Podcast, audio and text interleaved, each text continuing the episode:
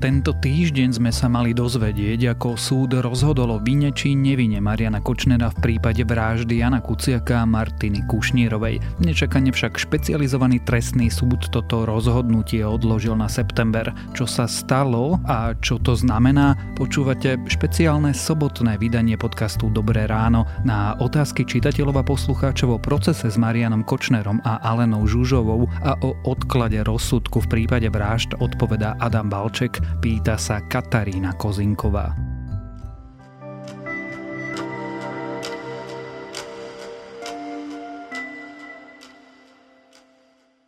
Ahojte, vítam vás pri uh, ďalšom streame Instagramovom denníka uh, SME. Moje meno je Adam Valček a budeme sa dneska rozprávať uh, najmä o odročení vyhlásenia rozsudku v kauze vraždy Jana Kuciaka, Martiny Kušnírovej a Petra Molnára. Na neho inak vždy zabúdame. A so mnou je tu teda moja kolegyňa Katarína Kozinková. Tu som. Čaute ktorá má spísané otázky, ktoré ste posielali prostredníctvom toho otázkomatu na Instagramovom profile denníka, denníka SME. Tento záznam bude uložený na YouTube kanáli e, denníka SME. Myslím, že bude uložený aj na Instagrame, ale tým som si není e, úplne bude. istý. Bude? No, no. Bude, tak bude uložený aj na Instagrame denníka SME a myslím, že po tých zmenách, čo urobil Instagram, tak vlastne tam bude trvalo, e, trvalo dostupný. V tom IGTV. Áno, v tom uh-huh. IGTV. Okrem tých otázok, ktoré si budeme preberať s Katkou, môžete posielať otázky aj do komentárov Uh, môžete reagovať na, na to, čo, o čom sa tu rozprávame a pokiaľ by ste mali aj otázky k iným témam uh, aktuálnym, tak ich kľudne posielajte uh, prostredníctvom uh, komentárov. Môžeme podľa mňa, uh, môžeme podľa mňa začať. Asi. Začneme. Mhm. Prípadne nám ešte napíšte, že či nás dobre počuť jedné. Áno, vidíte, druhého. áno, napíšte nám prosím vás do komentárov, že či uh, je nás dobre, uh, dobre počuť, či nie je problém uh, so zvukom, aby sme, aby sme začali. Zatiaľ sa nikto neozýva. Mm-hmm. No tak poďme na to, a keď nás nebude počuť, tak napíšte. Tak uh, prvá otázka je, že kedy sme sa dozvedeli o tom, že Senát zrušil uh, to hlavné pojednávanie, na ktorom mal byť vyrieknutý rozsudok? Dozvedeli sme sa o tom vlastne krátko pred vami, pred verejnosťou. Uh, myslím, že ten mail zo špecializovaného trestného súdu prišiel okolo 16.33 alebo 16.34. 34, áno, 16.33. Podľa informácií, ktoré sme dneska zistili od obhajoby, tak v zásade v tom istom čase sa o tom dozvedela aj, aj obhajoba a jednotliví, jednotliví splnomocnenci a, a prokurátor. prokurátor. A Myslím si, že asi do 10-15 minút sme posielali push správu, teda tú krátku správu, ktorá sa nás obrazí, ak máte nainštalovanú mobilnú aplikáciu denníka SME.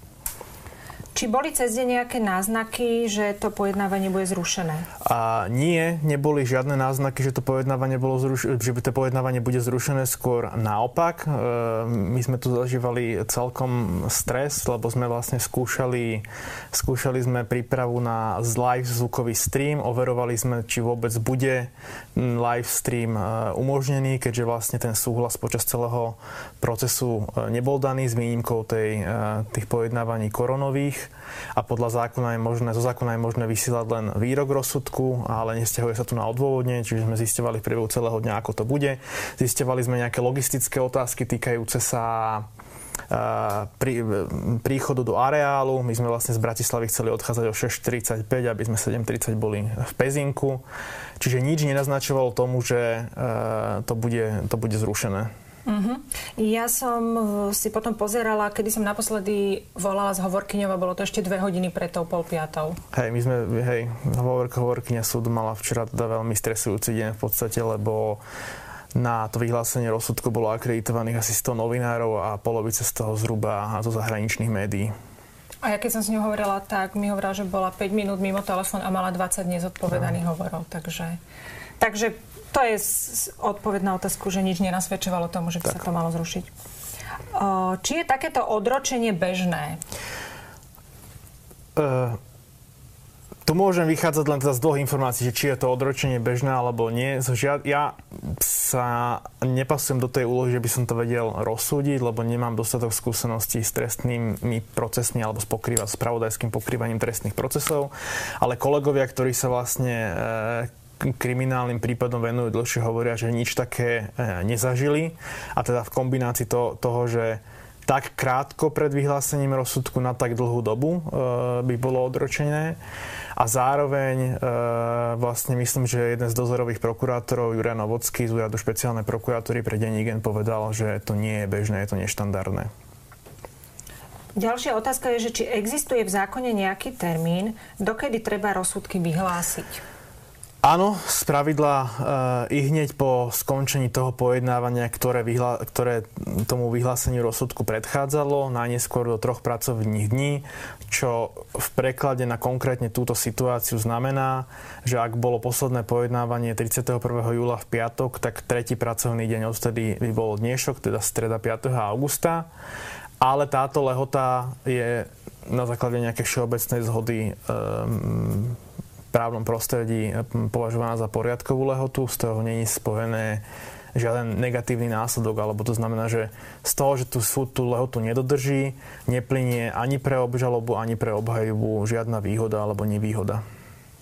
Teraz otázka, to, že či osobne to o, my považujeme za zlé alebo dobré a ako to vnímajú novinári, tak také otázky na, na to zlá versus dobrá správa a naše vnímanie a možno nejaké širšie vnímanie? Uh, poviem tak, teda najprv, že to, čo som si prečítal vlastne reakcie, myslím, že najmä spolnomocnenci sa k tomu vyjadrovali, Daniel Lipšic, Roman Kvasnica. Oni vlastne hodnotia, že to nepovažujú za nič negatívne, ak si to pamätám. Ja tu mám aj citáty. Roman Kvasnica ten hovorí, že rozsah dokazovania bol mimoriadne rozsiahly a myslím si, že zo záverečných rečí vyplynula potreba veľmi detálneho posudzovania jednotlivých skutočností a Daniel Lipšic hovorí, ak na to potrebujú viac času, tak to len pozitívne ovplyvní kvalitu rozhodnutia. Ty sa vlastne dneska rozprával aj s obhajcom alebo s obhajcami? S pánom Párom a s pánom Nesmerím. A oni na to majú ako reakciu? O, s pánom Párom som sa skôr pýtala na tú reakciu Hej. pána Kočnera, ale pán Nesmery tiež hovorí, že je to zákonné, rešpektuje, rešpektuje toto rozhodnutie tak, toho Čiže senátu. tie reakcie sú v zásade také, že e, ani nie pozitívne, ani nie negatívne, čo sa týka e, obhajoby. Čo sa týka o, mm, reakcií novinárov, tak tie by som rozdelil asi na dve kategórie, že sú také tie reakcie bezprostredne logistické. To znamená, že asi e, mnoho z nás potešilo, aj keď to neviem do akej miery, že vlastne nemuseli sme skoro vstávať, nemuseli sme e, ten stres zažívať. Na druhej strane platí, že za mňa osobne, že by som to už rád mal za sebou asi, e, tie nervy. Tak už sme tak boli nastavení. Už sme tak všetci boli nastavení, že tam ráno ideme a, a, a odkrútime si to všetci. A druhá rovina toho vyjadrenia je taká, že za mňa, ja som sa potešil tomu rozhodnutiu a to z dvoch takých dôvodov. Prvý dôvod je, e, že sa snažím od začiatku vyjadrovať zdržanlivo k vine alebo nevine jednotlivých obžalovaných. Tí, čo ma sledujete na Instagrame, tak si to môžete všímať, alebo v podcastoch. A od začiatku hovorím, že kľúčové, bez ohľadu na to, aký bude výrok rozsudku, je, aby ten rozsudok bol presvedčivý. To znamená, že keď si ho prečítam ja, vy, obhajoba, obžaloba, všetci, tak e, nás prinúti minimálne sa zamyslieť nad tými argumentami, ktoré tam sú a prípadne niektorých aj presvedčí. A to aj v prípade, že by e, súd e, niektorých obžalovaných oslobodil. A v tomto kontexte si myslím, že je pozitívne, že Senát bude mať viac času na prípravu toho rozsudku. Druhý rozmer je taký, že ma to pozitívne potešilo práve kvôli tomu, že aké je moje názorové zmýšľanie vo vzťahu k tomuto procesu. A myslím si, že e, to, že to bolo také nečakané, ako to poviem slušne, nechcem povedať, že prefackalo, e, ale proste mm, ľudia, to, čo hovorí o obhajoba, že ľudia sú presvedčení o vine obžalovaných bez ohľadu na to, aké, aké reálne dôkazy sú v spise, je čiastočná pravda. Proste mnoho ľudí, a ja sa s tým stretávam bežne, keď sa s ľuďmi rozprávam, či už na ulici, alebo cez, či už cez sociálne siete, mnoho ľudí je presvedčených o vine tejto, tejto, tejto trojice obžalovaných.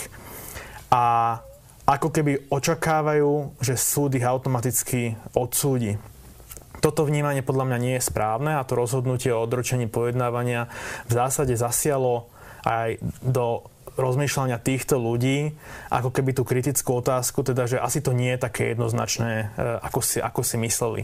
Čo na konci dňa je podľa mňa pozitívne, lebo to, e, lebo to, e, ako by som to povedal, motivuje ku kritickému mysleniu o tom prípade. Vyberiem aj otázky už zo streamu, lebo chodia. Či si myslíme, že sa bude Kočner opierať o toto oneskorenie pri odvolaní? Uh, myslím si, že nie, lebo to, on, on, tak ako som spomínal, to oneskorenie ne, ne, nespôsobuje žiadne pozitíva ani negatíva pre žiadnu zo strán. Myslíte si, že sa na chvíľku sme vypadli, ospravedlňujem sa, lebo sa to nejak, e, nejak to zhaslo. Nie, nie, nie. Uh-huh. Myslíte si, že na 3.9. sa na pojednávanie dostane aj verejnosť? Uh, toto sa ma pýtate cez sociálne siete uh, neustále, že či môžete prísť na to pojednávanie a ako to je. Otvorená a úprimná otázka je, že samozrejme sú vyhradené miesta aj pre verejnosť. Uh, tá odpoveď ale je oveľa komplexnejšia, lebo tých miest je myslím, že, myslím si, že len 100. E, veľká väčšina je vyhradená pre novinárov. Platí zároveň princíp, že kto skôr príde, ten skôr sedí. E, keď vás tam príde veľa, e, čo naozaj podľa reakcií na sociálnych sieťach množstvo, desiatky ľudí prejavili záujem o to byť osobne účastný toho procesu, tak tam vznikne chaos, čiže ja radšej hovorím, že robíme maximum preto, aby sme vám zabezpečili živý zvukový prenos a pre všetkých bude lepšie, keď tam bude obmedzený počet ľudí a radšej to budete doma alebo v autobuse, v električkách, kdekoľvek proste počúvať naživo. V zásade o nič, e, o nič e, neprí, neprídete si myslím, ale samozrejme e, bude sa tam dať dostať. Ak, ak si myslíte, že vám to stojí za to, že riskovať prísť tam, možno si nesadnete a možno budete musieť odísť, akože môžete tam, môžete tam prísť. No. Je to, Není to otázka, na ktorú viem jednoznačne dať niekomu odporúčanie, že príďte alebo nepríďte. No. Ja asi, keby som bola verejnosť... Tak tam prídem, teda... nie? Neviem. Ja, akože keďže viem, ako to tam asi bude vyzerať. Áno, ale keby si nemala tú skúsenosť, asi by, asi by sme tam prišli. My ako nerdi. Tak ja by som napríklad za mňa, že ak by som nemal žiadnu skúsenosť s procesom uh-huh. a mal by som záujem tam ísť ako verejnosť nenovinárska, asi by som to riskol aj za cenu toho, že by som sa musel odtiaľ vrátiť. Ale hovorím to ako človek, ktorý býva v Bratislave, do Pezinka je to kúsok, hej, čiže uh-huh. by mi to nerobilo problém. Uh-huh. Zároveň na pojednávaní vlastne nebude ani Alena Žužová, ani Tomáš Sabo. Presne tak. Čiže ak tam niekto chce ísť aj kvôli tomu, aby, aby dajme tomu ich videl, tak ich neuvidí. Tak. To je otázka, či bude prítomná, nebude prítomná Alena Žužová a Tomáš Sabo, lebo ak náhodou uh, oni zrušia áno, vyhlásenie áno, rozsudku, áno. tak môžu znova nariadiť eskortu. Uh-huh. Dobre, teraz otázka, či si myslíš, že v odložení rozsudku má niekto prsty? A či mohol si niekto z obžalovaných niečo niekde vybaviť? Ja si myslím, že je to nepravdepodobné až vylúčené, je to najmenej, najmenej, najmenej pravdepodobná e, otázka, teda najmenej pravdepodobná možnosť a to z takých viacerých dôvodov. Prvý dôvod je ten, že sudkynia Rúžo, e, Rúžena Sabová je pomerne skúsená sudkynia špecializovaného trestného súdu, odsudila, myslím, že prvých dvoch ministrov v histórii tejto krajiny. Sú to dvaja ministri za Slovenskú národnú stranu zodpovední za tzv. nástenkový tender odsudila časť mafiánskej skupiny Juraja Ondrejčaka alias Piťa. Čiže si nemyslím, že by išlo o súdkyniu, ktorá by mala zlý kredit, naopak má, má dobrý kredit. Druhá rovina je taká, že sudcovia špecializovaného trestného súdu sú veľmi slušne platení, zabezpečuje im štát ochránku, zabezpečuje im bývanie, ako to majú záujem, prechádzajú bezpečnostnými previerkami títo sudcovia, na rozdiel od iných kolegov. Toto všetko sú predpoklady na to, aby sa čo najviac minimalizovalo riziko, že sú kýmkoľvek ovplyvniteľní. Čiže si myslím, že je to, že je to nepravdepodobná možnosť a naozaj si myslím, že to dôvod odročenia súvisí so zložitosťou toho prípadu alebo s nejednoznačnosťou uh, diskusí medzi tými sudcami. Uh-huh. Ďalšia otázka je, či niekto z tých troch obžalovaných mohol sa rozhodnúť, že sa prizná. Uh, Nemyslím si, že e, Alena Žužová a Marian Kočner by čo len uvažovali e, o priznaní. Pri Tomášovi Sabovi uh, nevieme. nevieme. Tam nie som úplne presvedčený o tom, že o tom asi neuvažuje. Ale uh, samozrejme Není žiadna príležitosť, aby sa v tomto, v tomto štádiu konania priznal nejak ako keby procesne upotrebiteľný, alebo ako to nazvať, proste nejaká procesná štádium toho konania, kde by sa mohol formálne priznať. Asi môže poslať z väznice list predsedničke Senátu, kde sa prizná a, a oni to, ten Senát to bude musieť nejak uh, zohľadniť ale nejaké formálne štát, ako formálny postup na priznanie v tomto štádiu konania už nie je. Mo, ale od, platí aj odpoveď B, že sa môže stať, to je myslím, že aj jedna z vašich otázok, že čo sa stane, ak by tá neistota toho Senátu trvala dlho a nevedeli sa zhodnúť na nejakom verdikte a mali ďalej pochybnosti. Mm-hmm. Tak sa môže stať to, že o mesiac toho 3. septembra nevyhlásia rozsudok, ale prídu na to pojednávanie a vyhlásia uznesenie o znovu otvorení dokazovania. V takom prípade by pokračovalo hlavné pojednávanie, vykonávali by sa e, ďalej dôkazy, e, mohli by sa predvolať svetkovia, čítali by sa znalecké posudky, vykonávali by sa vecné dôkazy, čiže by sa ukazovali tie veci, ktoré boli zaistené. A v takom prípade by vznikol e, formálny priestor na to, aby sa Tomáš Sabo priznal. A to my podľa mňa predbiehame veľa. Uh-huh. A zároveň to, že sa prizná, ešte nič neznamená. Tam ako keby prokurátor sa musí vyjadriť, či, či príjma to priznanie, alebo áno. či ho považuje za účelové. Áno, áno, Čiže áno. nie je to len také, že sa prizná a teraz ako všetci to budú akceptovať. O, vypína sa to, Adam? Vypína sa displej občas. Aha. O, dobre, toto máme. Teraz taká dobrá otázka, že čo je vlastne porada Senátu? Čo je porada Senátu?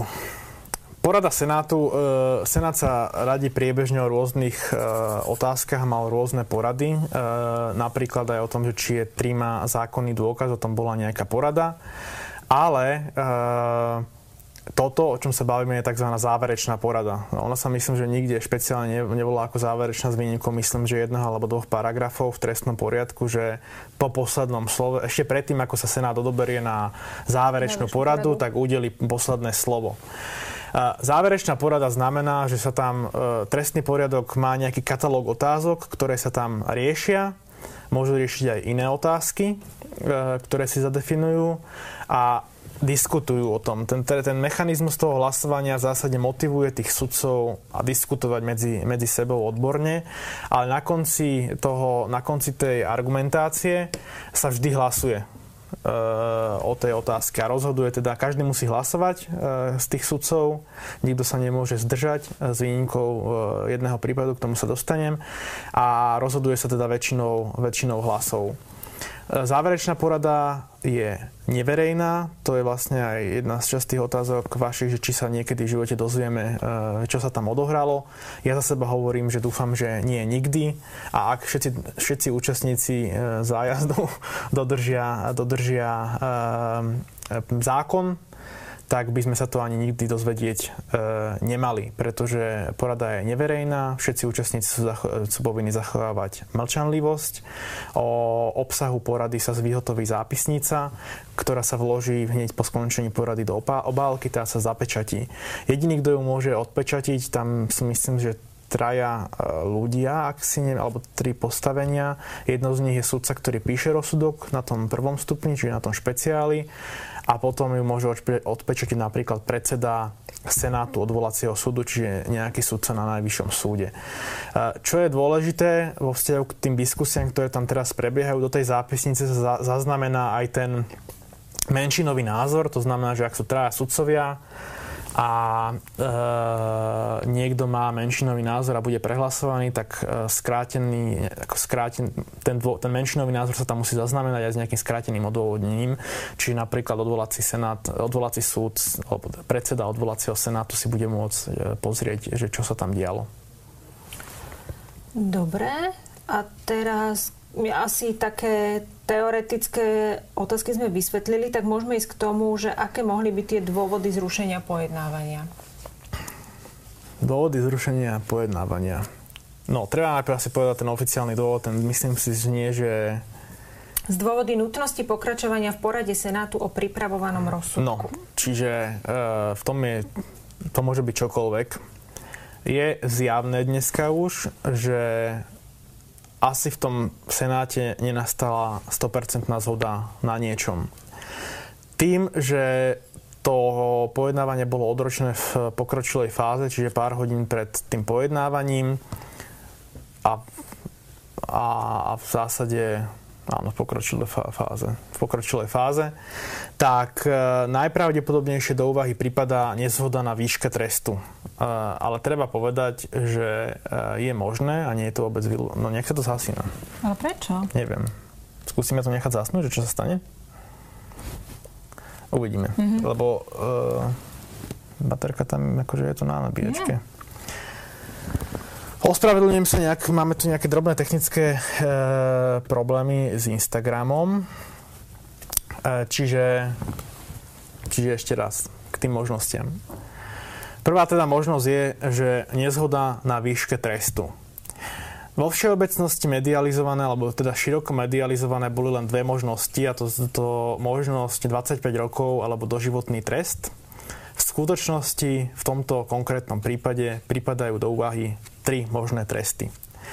Prvý trest je doživotný trest, ktorý však prokurátor nikomu nenavrhol, pretože vychádza z toho, že existujú znalecké posudky z odboru psychológia a psychiatria, ktoré hovoria, že v prípade dlhoročných, teda 25-ročnom, pri 25-ročnom treste pre všetky, všetkých obžalovaných v prípade dokázania viny by, je, by bola možná, alebo je možná ich prevýchova a resocializácia tzv. Preto prokurátor nenavrhol doživotný trest, ale súd teoreticky môže dať doživotný trest, ale bude sa musieť v rozsudku vysporiadať, prečo sa neriadil tými odporúčaniami znalcov.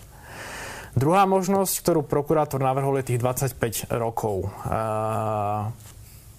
Je to na zvážení súdu, ale existuje tretia možnosť, o ktorej sa o ktorej sme ani my nepísali. Písal nej len v jednom jedinom článku denník N a je to možnosť, že to bude ešte menej ako 25 rokov. Táto možnosť súvisí so, s tzv. zjednocujúcim stanoviskom Najvyššieho súdu z, z decembra 2016, myslím, že 6. decembra 2016.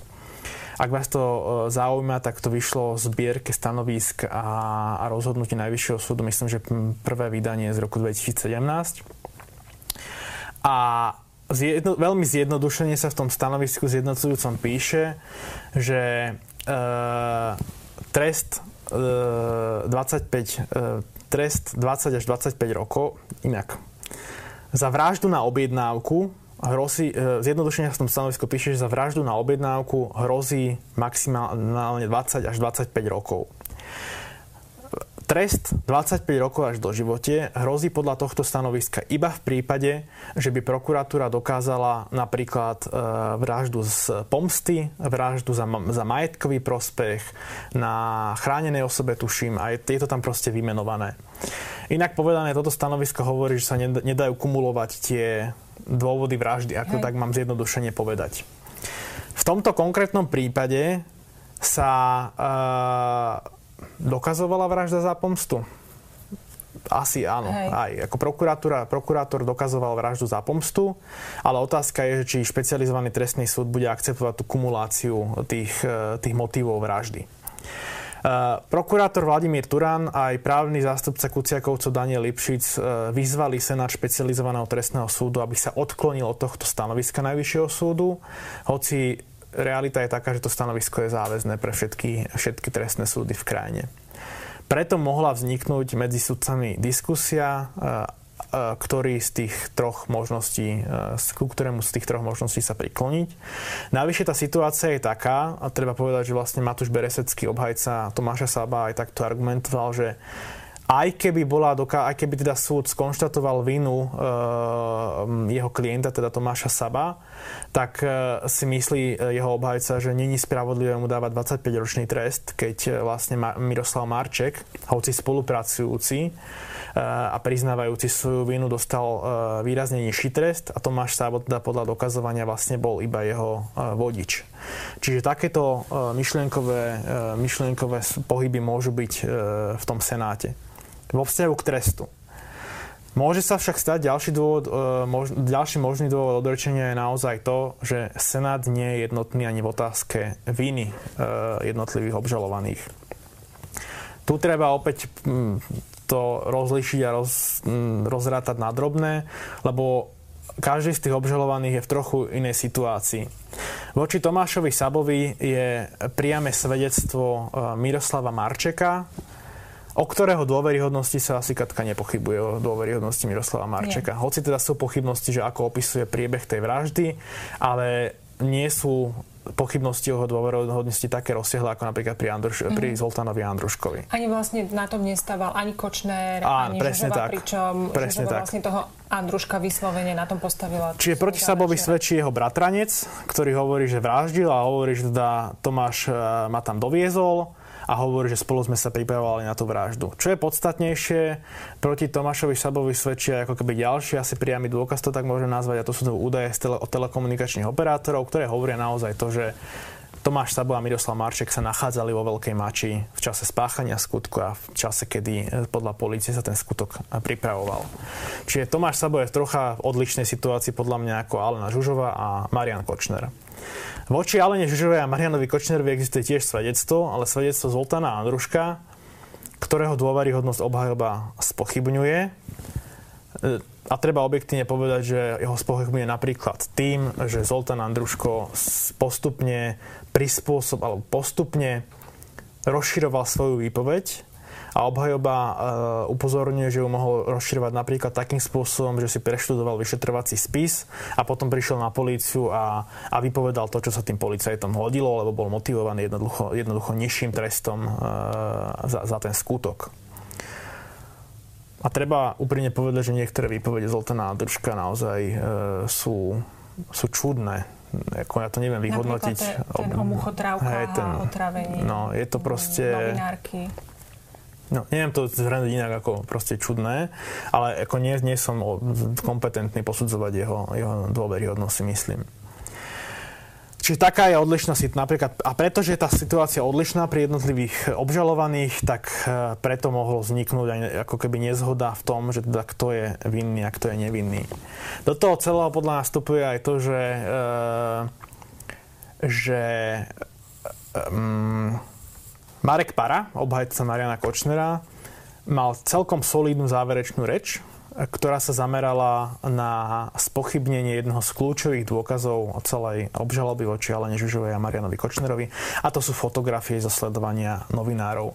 Marek Para spochybnil uh, to, že fotky, ktoré opoznal uh, vrah, sprostredkovateľ vraždy sú tie, a sprostredkovateľ vraždy sú tie isté fotografie, ktoré sa našli v, vo víle Mariana Kočnera. Otázka je teda, že čo, ako na to ten Senát reagoval, to my, to my nevieme, ale toto môže byť opäť jeden z dôvodov, z dôvodov uh, pre ktorý sa to mohlo zaseknúť. Ďalšia zaujímavá poznámku, ďalšiu zaujímavú poznámku, ktorá sa však mohla stratiť v spleti toho, čo rečnila Alena Žužová. Eh, Alena Žužová eh, sa v tej svojej siahodlhej eh, reči, ktorá možno mnohých vás, vás nudila, odvolala na jeden judikát rozhodnutie, myslím si, že Najvyššieho súdu, ak sa nemýlim, ktoré hovorí v skratke o tom, že bude svedok nedôveryhodný, alebo je dôveryhodný. Ale ak sa zhodneme na tom, že je svedok nedôveryhodný, tak si nemôžeme, e, nemôžeme robiť cherry picking, e, že si povieme, že teda toto je pravda a toto je klamstvo. Čiže ak sa zhodneme na tom, že svedok v niečom klame, tak môžeme povedať, že klame iba v niečom, ale proste klame asi vo všetkom. A to bolo vo vzťahu, vo vzťahu uh, k Zoltánovi Andruškovi.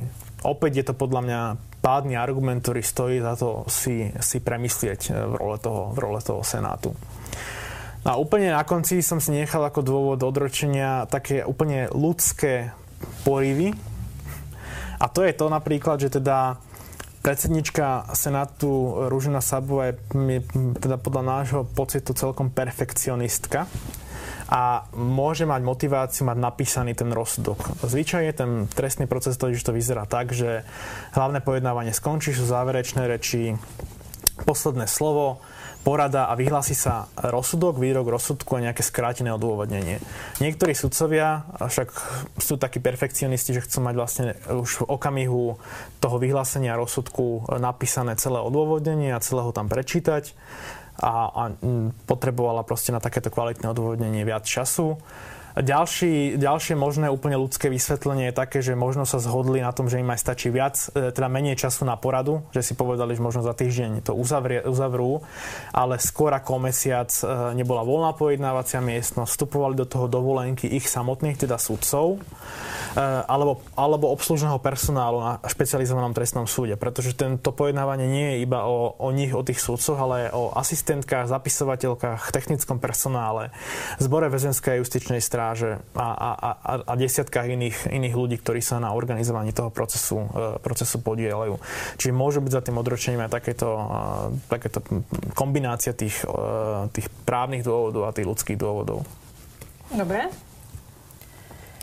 Teraz, či máme informáciu, máme viac informácií e, o tom dôvode, ale také, ktoré ale nemôžeme zverejniť? Čestne hovorím o tom, že nemáme viac informácií e, o dôvodoch e, odročenia, ktoré by sme nemohli zverejniť. Hej, že niekedy, hovo- niekedy vám tu hovorím, že máme o niektorých témach viac informácií a nemôžeme ich zverejniť a čestne to priznávam, v tomto prípade naozaj nemáme ani len klebety alebo špekulácie z vnútra justície. Či si myslíme, že k, k tomu odročeniu prispela konštruktívna záverečná reč páru? To sme vyriešili tou fotografiou. To sme vyriešili, e, na to neviem odpovedať, či to, to bol a dôvod. Kočnera? Neviem, či pri Kočnerovi bol nejaký taký moment. Neviem, či Kočner mal konštruktívnu záverečnú reč. To skôr, ale na Žužova v tom jednom momente, ktorý si tiež spomenul. Ani si nemyslím, že... Hej, hej, hej. Uh, ako sudcovia hlasujú na záverečnej porade? Hlasovanie sudcov na záverečnej porade je pre mňa matematika, ktorú som celkom nepochopil z jednej vety trestného poriadku. Je to, to pripočítavanie hlasov je také zložité pre mňa, hovorím úprimne, ale nájdete to v trestnom poriadku, ako sa hlasuje na, na záverečnej porade. Ale také tie všeobecné pravidlá sú, že mladší hlasujú pred staršími, predseda Senátu hlasuje naposledy. Vysvetlenie je také, aby proste e, tí mladší kolegovia neboli pod po ťarchou e, tej autority toho staršieho kolegu a neboli teda ovplyvnení jeho, e, jeho mienkou autoritatívnou. E, čo je zaujímavé, to, čo som spomínal pred chvíľkou, že teda existuje jeden prípad, kedy sa člen Senátu môže zdržať hlasovania. Napríklad v prípade, ak sa člen Senátu hlasuje za oslobodenie spod obžaloby, ale je prehlasovaný svojimi kolegami, tak následne pri hlasovaní o treste sa môže zdržať ale vo výsledku to nič neznamená, lebo jeho, jeho hlas ako keby hlasoval za najnižší možný mhm. trest. Mm-hmm. Čiže ak sa potom jeho kolegovia dvaja budú rozprávať o tom, že či 25 rokov alebo v doživote, tak aj keby nehlasoval, platí fikcia ako keby zákona, že hlasoval za tých 25 rokov, lebo je to priaznivejší trest pre obžalovaného. Mm-hmm. Či tým dôvodom môžu byť aj pochybnosti jednotlivých sudcov o vine obžalovaných? Áno, to, to sme vlastne si povedali. povedali. Aj tých 25 rokov versus doživotie. Či si môžu sudcovia vyžiadať ešte niečo doplniť? To si myslím tiež povedal, že áno. Ešte niečo, ak by si k tomu chcela dodať? Uh, nemôžu si len tak vyžiadať. No, uh, áno. Čiže ak by Senát teraz zistil, že potrebuje niečo dovysvetliť, tak to nemôže urobiť len, len tak, ale normálne sa musí teda vrátiť to hovorím, že vrátiť do záverečnej porady, ale teda to by vyzeralo tak, že by prišiel ten 3. september, oni by prišli do pojednávačky, povedali by, že nebude vyhlásený rozsudok, ale znovu otvárajú to dokazovanie a teda dožiadajú si to, čo by potrebovali dovykonať za dôkaz. A znova by sme mali záverečné reči a, a záverečné slovo. Áno, áno. O, čo sa môže stať, keď budú mať sudcovia naďalej pochybnosti a nezhodnú sa? To môžeme spojiť možno aj s tou otázkou, že dokedy oni môžu takto odkladať ten verdikt, prekladať ten termín? Mm, ako, maximálna lehota nie je, malo by to mať nejaký racionálny rámec, aby nevznikli prieťahy v konaní. Čiže jediný limit toho prekladania sú nejaké podľa mňa ústavnoprávne limity prieťahov v konaní, tak ako ich definuje ústavný súd a, na Slovensku sú asi veľmi široké? Uh, nepamätám si to číslo, oni sú mm-hmm. nejak ako keby, ale on to je individu, individuálne myslím, prípad od prípadu. taká, áno, taká áno, uletená, áno, že to tu áno, vlastne hrozí. Ale áno, nemyslím si, že tu hrozia nejaké prieťahy, ale môže sa teda stať, že v tom nebudú mať jasno a potom platí, čo sme už viackrát povedali, že vlastne sa znovu otvorí dokazovanie, aby sa vyjasnili tie sporné otázky, ktoré medzi sebou majú. Mm-hmm. Ak by sa o, otvorilo vlastne to dokazovanie, tak je jasné, že sa to bude presúvať, ale vieš si predstaviť, že by sa neotvorilo dokazovanie a že by aj ten septembrový termín ešte posunula ďalej s tým, že ešte potrebujú viac času na... To by ma prekvapilo úprimne. Aj mňa asi. To by ma ale prekvapilo. Len, akože opýtala som sa. Potom Hej, otázka, že prečo bolo to pojednávanie odložené až o celý mesiac. Eh, to sme si povedali, tie možné vysvetlenia. Dokedy to môžu takto predlžovať tiež. Otázka na BDR. Myslí, či si myslíme, že na odložený rozsudok má vplyv prípadný spev BDR? Nemyslím si, že na odložení rozsudku má eh, vplyv prípadný, prípadné výpovede kohokoľvek. Či už z akcie Burka alebo z akcie Dobytkár. Uh-huh. Vyberiem teraz nejaké otázky zo streamu. Či majú sudcovia ochránku? Majú, to sme odpovedali, že špeciál, sudcovia špecializovaného trestného súdu majú ochránku. Ktorý z dôkazov považujú obhajcovia obžalovaných za najviac problémový? Vychádzajú do záverečných rečí, tak je to naozaj ten, uh, tie fotografie a v zásade tá reťaz uh, toho, ako tie fotografie boli distribuované. To znamená, že obžaloba vyskladala reťaz, údajnú môžem asi povedať zatiaľ, kde tie fotky boli distribuované teda od sledovacieho komanda Petra Tóta, Mariana Kočnera, Aleny Žužovej, Zoltána Andruška až k vykonávateľom vraždy. Ale teda obhajoba spochybňuje, e, či to boli naozaj tie fotografie, ktoré pochádzali z toho sledovania. Čo je zaujímavé, obhajca Mariana Kočnera Marek Para teda nespochybňuje skutočnosť, že tie fotky boli nájdené v jeho vile, čo je teda pomerne vecný prístup, ale naozaj spochybňuje to, že či fotky, ktoré videl uh, Zoltán Andruško a Miroslav Marček sú naozaj tie isté fotky, ktoré boli nájdené v tom dome. On tvrdí, že nie. Druhý kľúčový dôkaz je výpoveď Zoltána, Zoltána Andruška, na, ktoré, na ktorý sa tiež zameriavajú jednotliví obhajcovia. A potom sú, to, potom sú to telekomunikačné dáta napríklad, ktoré v zásade vytvára, vytvárajú isté vzťahy medzi tými, medzi tými jednotlivými dôkazmi. Hej, mňa najviac prekvapuje, teraz sme sa vlastne pred tým streamom rozprávali o tom bielom Bentley, lebo prokuratúra navrhuje e, ochranné opatrenie, zhabanie e, bieleho Bentley Mariana Kočnera a nie je z obžaloby úplne jednoznačné e, vlastne akým spôsobom, teda na vysvetlenie laické ochranné opatrenie sa navrhuje, alebo zhábanie veci ako ochranné opatrenie sa navrhuje v prípade, ak vec bola použitá v súvislosti s trestným činom príklad napríklad, že kliešte, mm, s ktorými boli upravované nábojní, náboje a podobne, ale z obžaloby ani z dokazovania nie je úplne podľa mňa je to značné, že na čo bolo to biele Bentley použité. Prokuratúra vychádza z toho, že na tom bielom Bentley prišiel Marian Kočner po vražde do Báču a tam údajne si odozdávali s Alenou Žužovou peniaze. Uh-huh. Údajne. Otázka, či odvolanie, či už prokurátora alebo Mariana Kočnera na Najvyššom súde bude tiež verejné. Áno, odvolanie, odvolanie, e, odvolacie konanie je verejné teda prebieha e, na verejnom zasadnutí, nevolá sa to pojednávanie, aj keď to teda vyzerá ako pojednávanie, a laicky to ľudia volajú pojednávanie, ale volá sa to formálne verejné zasadnutie, je verejné, ale o sa v niektorých výnimočných prípadoch, no výnimočných, proste v niektorých prípadoch trestný poriadok umožňuje rozhodnutie o odvolaní aj na neverejnom zasadnutí, ale sú to prípady vážneho porušenia e, procesných, e, procesných e, kódexov, hej, že je to napríklad, že rozhodoval nepríslušný súd, bolo porušené zásadne, právne, myslím, že ani právo alebo nie, ale nepríslušný súd a nepamätám si ďalej, fabuloval by som, neviem, nepamätám si. Ale sú to vážne porušenie zákona. Či vždy platí, že členovia Senátu musia byť v nepárnom počte, aby vedeli rozhodnúť o vine, nevine alebo o výške trestu nad polovičnou väčšinou? Uh, ja si myslím, že vždy sú Senáty trojčlené alebo päťčlené. Troj, päť, hej. No. Uh, to vlastne niekto sa ma včera pýtal, to je zaujímavá otázka, na mimoriadný opravný prostriedok, lebo teda ten postup je taký, že teda rozsudok, odvolacie konanie, odvolacie konanie, ak bude buď zrušenie rozsudku alebo potvrdenie rozsudku a pokiaľ bude potvrdenie rozsudku, tak e, v niektorých prípadoch môže e, obžalovaný podať tzv. mimoriadny, alebo žiadať o mimoriadný opravný prostriedok, ktorý sa volá dovolanie a rozhoduje o tom iný senát Najvyššieho súdu, ale ten senát je 5 členný odvolací senát je trojčlenný. Uh-huh.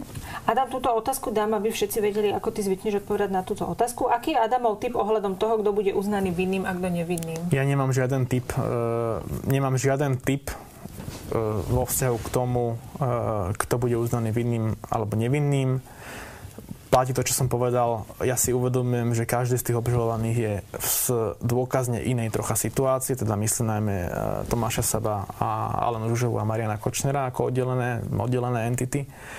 A zároveň neustále opakujem jednu vec. E, nehovorím, že mi je to jedno, ako to dopadne, ale pre mňa je kľúčové to, aby rozsudok bol presvedči, presvedčivý, nech akýkoľvek. Ja budem v zásade sa vnútorne zmierim aj s rozsudkom, e, že ich oslobodia, ak po prečítaní toho rozsudku nebudem mať pochybnosti o tom, z akých dôvodov to bolo. Ale platí to aj naopak, lebo my na to stále zabúdame. Ako keby tá, ten verejný diskurs má taký ako keby zvláštny e, zvláštnu postupnosť, že zabúdame na tom, že aj keď ich odsúdia, tak sú tam proste nejaké pochybnosti, ktoré dúfam, že ten Senát sa k ním vyjadrí. Hej? Že aj keď ich, ako keby, že aj keď bude e, uspokojená tá, tá verejná objednávka, alebo ako to mám nazvať, tak proste sú tam pochybnosti, ktoré dúfam, že sa k ním ten Senát vyjadrí v tom rozsudku. Uh-huh.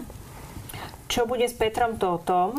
Neviem, čo bude s Petrom Totom. E, neviem, čo bude s Petrom Totom. Vypína sa to stále? Aj displej sa vypínal, tak pôjde.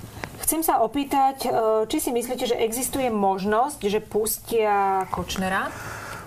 To súvisí s tým typovaním výsledku, neviem. Ale teda uh, myslím, že iná, iná formulácia otázky, na ktorú môžeme odpovedať, je, že ak by Mariana Kočnera uh, odslu, odsudili, alebo či už odsudili, alebo oslobodili, aký to bude mať vplyv na jeho väzbu. Uh, žiaden, pretože Marian Kočner je vo väzbe v súvislosti s kauzou falšovania zmeniek televízie Markíza a to znamená, že ak by aj náhodou bol oslobodený v kauze vraždy Jana Kuciaka, tak ostáva vo väzbe v kauze, v kauze e, zmenky. Mm-hmm. Jediný, kto reálne prípada, akože teraz si fakt uleťme trocha a predstavme si, že by ich, e, že by oslobodili Tomáša Saba. Alebo teda, že by všetkých oslobodili uleďme si trocha, predstavme si to. Hej. Ale podľa nemyslím si, že toho Tomáša Saba mm-hmm. môžu oslobodiť. Ale neviem, neviem, lebo zase vidíte, zase si e, zase porušujem vlastné slova, vyjadrujem sa k tomu. Ale teda predstavme si to, že by ich oslobodili všetkých, tak jediný, ku ktorému reálne asi prípada do úvahy, e, že ho reálne pustia, je ten Tomáš Sabo v takom prípade pretože Alen už by síce formálne pustili, ale podľa toho, čo kolujú už reči, tak by ju vo väznici čakali, pred väznicou by ju čakali policajti, ktorí by ju pravdepodobne zadržali v súvislosti s vraždou Lásla eh, Bašternáka, Rásla Bašternáka primátora Urbanova, kde je obžalovaná eh, tiež. Takáto prax je síce kritizovaná, že vás pred väznicou čakajú policajti, ale v zásade je tolerovaná v rámci tej základnej lehoty väzby. Uh-huh. Otázka je, či si myslíme, že Peter Todd je dôveryhodný svedok? Ja som sa tomu vyjadril, myslím, že v ubrania Závodského, že je to jedna z kľúčových svetkov a je, má zištnú motiváciu podľa mňa. Zištnú v tom zmysle, že podľa mňa si chráni vlastný zadok, ale v mnohých veciach je v mnohých veciach je dôveryhodný. No? Uh-huh. Je to ťažká otázka. Neviem. Navyše ja vo vzťahu k Petrovi toto by som taký, že osobne zainvolovaný, lebo teda on vystupuje aj v trestných konaniach, kde som ja poškodený. Sú podľa vás nepriame dôkazy natoľko vypovedajúce, že budú stačiť na odsudenie? To je tá úplne kľúčová otázka, na ktorú dneska neviem. Teda ja na ňu neviem odpovedať, ani na ňu nechcem odpovedať, pretože nechcem, aby sme vytvárali takú klímu, v ktorej eh, je nejaký rozsudok očakávateľnejší ako iný rozsudok. Čiže neviem povedať, že či, tie, či, tá, či tá reťaz nepriamých dôkazov je dostatočne silná na, na odsudenie. Neviem to povedať. Uh-huh. Hej, že neviem. Okay, ale, ak... ale neznamená to, že nie je, len proste uh-huh. to neviem. A uh, možno ešte, Adam, že či na to odsudenie treba len priame dôkazy, alebo môže to byť aj reťaz nepriame? Uh, na odsudenie nemusia existovať priame dôkazy, samozrejme stačí aj reťaz uh, nepretrhnutelná alebo ne, nepretrhnutá reťaz nepriamých dôkazov a o tom je vlastne celá diskusia v tomto prípade, či tá reťaz nepriamých dôkazov je dostatočne silná a dostatočne nepretrhnutá. Uh-huh. Myslíte si, že Kočner, Žužova a ich právnici majú dôkazy alebo presviečajú, že sú nevinní? Rozumieš tej otázke? Nerozumiem. Ja je rozumiem tak, že, že či majú dôkazy, ktoré sú pravdivé, alebo presviečajú v zmysle, že akože klamú, že sú nevinní. Tak tomu rozum, chápeme. Rozumieš? Akože či obhajocovia vedia skutočnú pravdu? Mm, to neviem, alebo že či jednoducho oni, hej, aj vedia pravdu, ale proste ich úlohou je presviečať že sú, že sú nevinní. Aha, tak, to, tak ako ne, chápem ja. Nie, nie, úplne stále nerozumiem, ale teda ak to presmerujeme na uh, otázku, že teda, že či obaj, lebo často prichádza otázka, či si my myslíme, že tí obhajcovia uh, vedia skutočnú pravdu. teda, že či minimálne uh-huh. obhajca napríklad vie, že niekto dal niekoho zavraždiť, ale musí teda sa pred súdom tváriť, že uh, jeho klient je nevinný. A na túto otázku neviem odpovedať. A aj mňa by to zaujímalo osobne, ale asi nám to nikto nepovie. Uh-huh. A teraz možno tá otázka je tak, že a teraz Adam, keď vedia pravdu a tá není priaznivá, tak teraz ich úlohou je ako keby ich, ich, presviečať že sú nevinní. Teraz sa vráťme nejaké také vedia, akad, akademickej debate, že úlohou advokáta je zabezpečiť proste zákonný proces pre toho klienta. Uh-huh. E, to je ako tá podľa mňa e, kľúčová úloha advokáta. Uh-huh. Adam, tu niekto píše, že pomaly v hypotézach ich púšťaš na slobodu. To je to, čo opakujem, že my sme tým spravodlivý súdny proces. No. Mm, ja si nemyslím, že ich pomaly v hypotézach púšťam na uh-huh. slobodu, pretože ja tieto hypotézy e, vyslovujem dlhodobo. Akurát som na začiatku procesu bol považovaný za blázna, e, že také niečo robím. A teraz, keď v zásade e, je ten diskurs, alebo diskurs verejný pod e, ťarchou toho odročenia, tak aj ľudia si uvedomujú, že to není sprosto úplne, hej, že e, na tom niečo môže byť. Ale ja, ja nehovorím, že sú nevinní ako to by som si aj vyprosil, aby ma niekto obvinil z toho, že ja hovorím, že sú nevinní, ale no, ako hovorím, že zamerajme sa na to, aby ten proces bol čo možno najspravodlivejší. Môžem ďalšiu? Jasné. Ak by dostal Kočner za vraždu napríklad 25 rokov a za zmenky tých 19, ako by sa to ščítalo? Uh, Sčítavanie trestov na Slovensku nefunguje, čiže vo výsledku úplne zjednodušene vlastne najhorší trest, ktorý mu hrozí je 25 rokov za všetko. Ale máme k tomu video na YouTube, ako sa počítajú tie, tie dĺžky. Uh-huh. S trestným právnikom Eduardom Burdom. Aj s dekanom právnickej fakulty v Bratislave. Nájdete si to na YouTube kanáli Denníka Sme. Či môžu banky na Slovensku vydať policii záznam pri riešení prípadu? Napríklad pre potvrdenie, či Marian Kočner bol odniesť, vybrať posudok k zmenkám, alebo či vyberal peniaze po vražde? Strašne dobrá otázka. Mm. Banka, tá, v tomto prípade Tatra banka, vydala polícii všetky záznamy, ktoré sa týkali návštev Mariana Kočnera v tej, v tej bezpečnostnej schránke a vo výberi. Ale teda rozdielme si to nadrobnejšie opäť. Marian Kočner vyberal nejakú hotovosť z účtu, ale nebolo to v tých dňoch, v ktorých bol v bezpečnostnej schránke. Čiže my nevieme, čo robil v tej bezpečnostnej schránke. Tí z vás, ktorí nemajú bezpečnostnú schránku, vyzerá to v Tatrabanke tak, ja som teda tiež klientom, e, mám bezpečnostnú schránku v Tatrabanke, e, ale nie v tej zrovna pobočke, kde mal Marian Kočner, lebo tá pobočka je určená len pre privátnych klientov. Ale myslím si, že to je štandardizované. Mal som mm, schránku v dvoch pobočkách a bolo to rovnaké. Čiže je nejaká stena, e, teda vy vojdete do, do trezoru, čo je samostatná miestnosť a je tam stena s trezormi, kde sú tie bezpečnostné schránky. Na tú stenu so schránkami e, je nasmerovaná kamera. Vy si tú schránku vyberiete a z pravidla presne pod tou kamerou je stolík na diskrétnu manipuláciu s obsahom tej bezpečnostnej schránky. Z pravidla to funguje tak, že uh, tú schránku si vyberiete, ja niekedy, keď to trvá, ja keď tam potrebujem napríklad niečo hodiť len, alebo vybrať nejakú maličkosť, napríklad USB kľúč, tak uh, to tam len hodím a je mi jedno, že ma sníma kamera.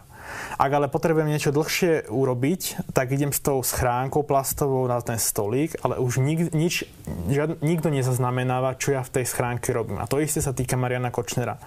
Čiže aj keby Tatra banka vydala, e, ale teda ona vydala ten video záznam, ale tom video záznam v zásade nič nie je, pretože uh, s tou schránkou sa ide na, pod tú kameru a tá nič nesníma. Uh, Čiže overenie toho, či Marian Kočner hovorí pravdu v súvislosti s tým, že či bol pre tej schránke pre znalecký posudok alebo pre nejaké peniaze, je neo, objektívne neoveriteľné. Je to v zásade overiteľné asi len naozaj tým, že sa opýtame Andreja Šabíka, to je ten jeho právny zástupca, za ktorým mal ísť, ale ja by som teda Andrejovi Šabíkovi veľmi neveril. Mm-hmm. A tie fotografie Mariana Kočnera v Tatrabanke, ktoré boli, boli z toho vstupu to do je, banky? Nie, to je zase, do vstupu do toho? Nie, to, tie fotky, ktoré boli aj zverejnené a ktoré ste mohli vidieť, či už, nie, či už u nás, alebo na denníku, alebo na aktualitách, to sú fotky z výberu e, tej hotovosti. Aha, okay. To sú zase iné, iný moment e, tej udalosti v tej banke. Uh-huh. Ale mal by byť záznam, ako on vchádza do Tatra banky, tam na tom áno, na vstupe áno, vlastne áno, kamery áno, sú. Áno, áno. A napríklad ja objektívne hovorím, že neviem, že aké všetky záznamy Tatra banka vydala. Uh-huh. Hej, uh-huh. neviem. Či vieš, Adam, ako to bude ďalej s Ruskom? Ako to bolo, myslím, že akože na jeseň sa očakáva odvolacie rozhodnutie v kauze zmeniek. Uh-huh. Ja už nemám otázky, už sme ich pomínali. Už sme pomínali všetky vaše, vaše otázky, čiže ak ešte nejaké máte, ešte tu môžeme pozrieť, že tu prišlo do otázky, má tu niečo. Aha. Je paraelitný právnik, na to neviem odpovedať. to je ako výborná otázka. A ešte nejaká otázka prišla? Aký je Adamov typ, ktorý bude vinný, ak to nevinný? Na to som odpovedal, že na to odpovedať nebudem. A to je asi všetko, no. Čiže ak ešte niečo máte, tak nám píšte do komentára. Ešte nám ostáva 11 minút, ale inak by sme to mohli aj, aj, aj ukončiť. Dúfam, že vás to bavilo, že ste sa niečo nové e, dozvedeli a, a dúfajme, že to dobre, dobre dopadne toho 3. 3. septembra. Všetky nové informácie sa dozviete na Sme.sk. Ak neodoberáte YouTube kanál Denníka Sme, tak e, dáte nám odber Eh, bude tam uložený aj tento, tento live stream, nájdete ho aj na IGTV. A keby ste mali nejaké ďalšie otázky, tak mi píšte buď sem na profil denníka Sme Instagramový, alebo rovne no, na Adam Valček uh, profil. A to je asi... Uh, je možné, že súd zvažuje nižší trest pre Žužovu. Na to neviem odpovedať, ale je, ako, to, ako, sme povedali, je možné, že dôvodom odročenia toho vyhlásenia sú úvahy súdu o o výške trestu uh-huh. pre jednotlivých obžalovaných. Neviem, či nebola niekde ešte otázka, Marček má vlastne 23, či niekto môže dostať menej ako 23. Nemá? Môže niekto, menej ako 20 asi nikto nemôže dostať. Alebo dva, menej ako 23. Modlá, Marček môže, má 23. No, môžem, neviem, neviem na to odpovedať. Uh-huh. Neviem. OK, tak to je všetko asi. Takže ešte raz uh-huh. ďakujem. Majte sa pekne. Ahojte.